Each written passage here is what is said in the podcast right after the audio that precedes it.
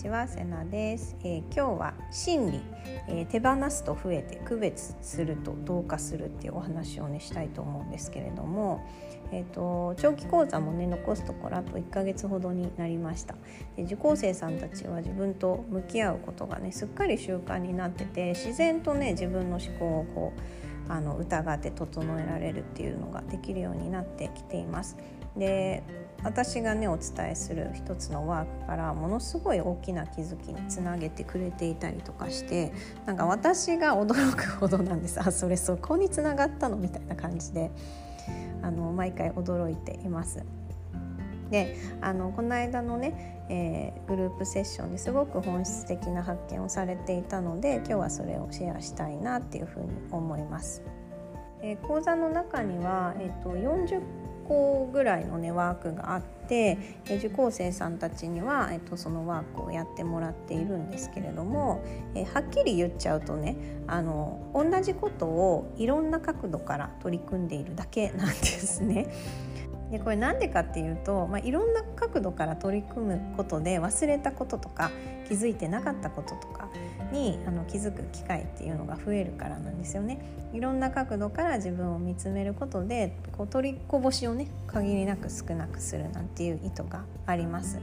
なので誰がどのワークで反応するかっていうのって全然違うし同じワークをしても着地点が人によって違うんですよね。でそんな風にしてねワークをしながら自分が信じてたいろんな思い込みをあぶり出してその都度それを手放していっているんですけれども、えーと、この間ねその受講生さんたちが、えー、揃ってねほんといろんなものを手放してきたって言っていて始めた頃と今だと本当に真逆の生き方をしてるなんてことを言ってたんですよね。でその中でねお一人が手放してるのになんか増えてるんですって言ったんです。でこれねすごい本質的なんですよ。あの手放すってこう手から離してるわけなので減りそうな感じがするんですけれどもでも手放すって実は自分の中にある豊かさを見えなくしている邪魔なものを手放すっていうことなので手放していくその邪魔なものを手放していくとえー、豊かさがめっちゃ見えてくるっていうことなんですよ自分の中にある豊かさを見えなくしているものがたくさんあってそれを一個一個手放していくので自分の中にある豊かさっていうのが手放していくたんびに見えてくるっていうことなので手放すと豊かさってすごく増えるんですね。例えばなんですけれどもあの悟空がね元気玉を作る時に地球のみんなオラに力を貸してくれって言ってみんなの元気を集めるじゃないですか。で今の状態ってどんな状態っていうと、えっと、悟空がみんなに元気玉をお願いしたけど集まってきた元気がオラに当たったら底辺だとか言って自分の周りにこう盾をたくさん置いてこう頭の上にも盾を乗っけてみんなの元気が自分に当たるのをブロックしてる状態なんですね。でもそれをすると元気って受け取れないですよね縦に弾かれちゃうんですよ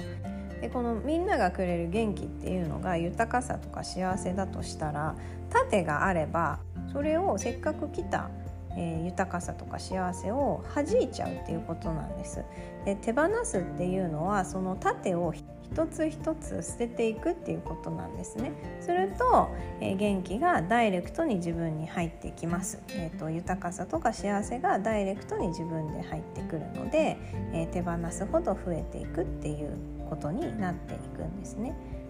でこの手放す時っていうのは結構怖かったりするんですけれども例えば悟空が「いや元気玉オラに当たっちめえかもしれねえ」とか言って怖がってるとせっかくやってきたみんなの元気がたまらなくなって力が足りねえって言い続けることになっちゃうんですよね。だこれも同じでその自分の思い込みを手放す時ってやっぱり怖いんですよ。だけど怖いって言って怖がってるとせっかくそこにある幸せとか豊かさっていうのを感じられなくていつまでたっても幸せになれないっていうことに、ね、なってしまうんですよね。でもう一つ本質的なお話が出たのでそれも紹介しますね。えー、憧れが劣等感じゃなくなる時でこれも面白くてみんな素敵な誰かに一生懸命なろうとしてたのにいつしか、まあ、あの人はあの人で私は私だよねって思えるようになったっていう話をしていたんですよね。でそれって何でだろうねっていうふうに聞いたらなんか自分のことをちゃんと理解できたからとか自分はこれでいいって思えるようになったからで自分もその人と同じ部分があるって分かったからっていうふうに言ったんです。でこの自分もその人と同じ部分があるっていうのってすごくね本質的なんですよね。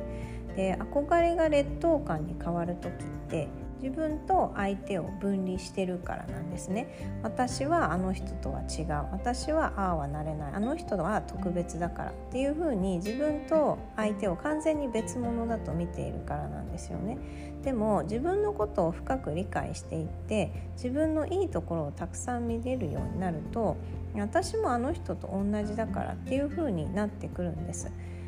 でこの「あの人はあの人私は私」っていうのがひねくれたところからじゃなく健全にどっちのいい方も見れるようになると私もあの人だからになってくるんですよ。で違いっていうのが優劣じゃなくてただの区別になると分離じゃなくて同化に変わってくるんですね。そうすると私はああはなれないっていう気持ちが消えていって憧れが妬みとか嫉妬じゃなくて可能性とか選択肢に変わってくるんですね。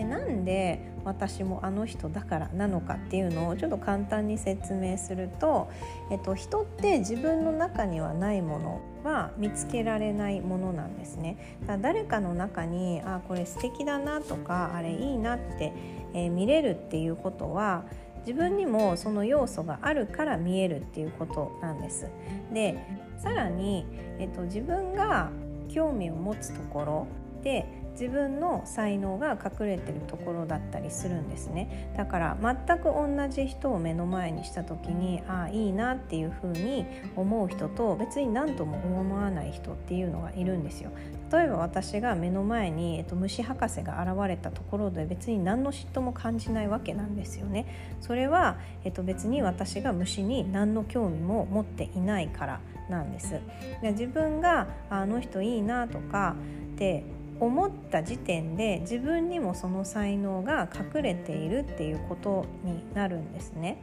でこの辺の仕組みが分かってくるとえなんかああなってずるいなとかではなくて純粋にあの人素敵だな私もああなりたいなって思ったら自分もそこに行ける可能性が出てくるっていうことなんです。でまあ、こんな風に手放してるのに、えー、なんか増えていくとか区別しているのになんか同化するっていうのって本当にね逆だと思うんですけれども、えーと、その受講生さんがね始めた頃と今と真逆の生き方をしてるって言ってるようにそのままの自分じゃうまくいかない世界とそのままの自分でうまく世界って本当にね信じてることが真逆になるんです。私もいろいろやってきてあなんか私の信じてたことって何だったんだろうって思うぐらい全てをひっくり返してきたっていう感じなんですよね。なのでそんな風に感じるぐらい人って思い込みだらけの世界で生きているっていうことなんです。だからもしかしたら今絶対これはできないと思ってることをやることが人生を開く鍵になるのかもしれないし私はこの人とは違うって言って拒否してる人を受け入れることが人生を開く鍵になるかもしれません。えー、結構ね自分がこうって思ってるのと全く違うやり方が必要になってきたりするので、えー、ちょっとその辺もね意識して考えてみていただけるといいんじゃないかなっていうふうに思います。それではまた。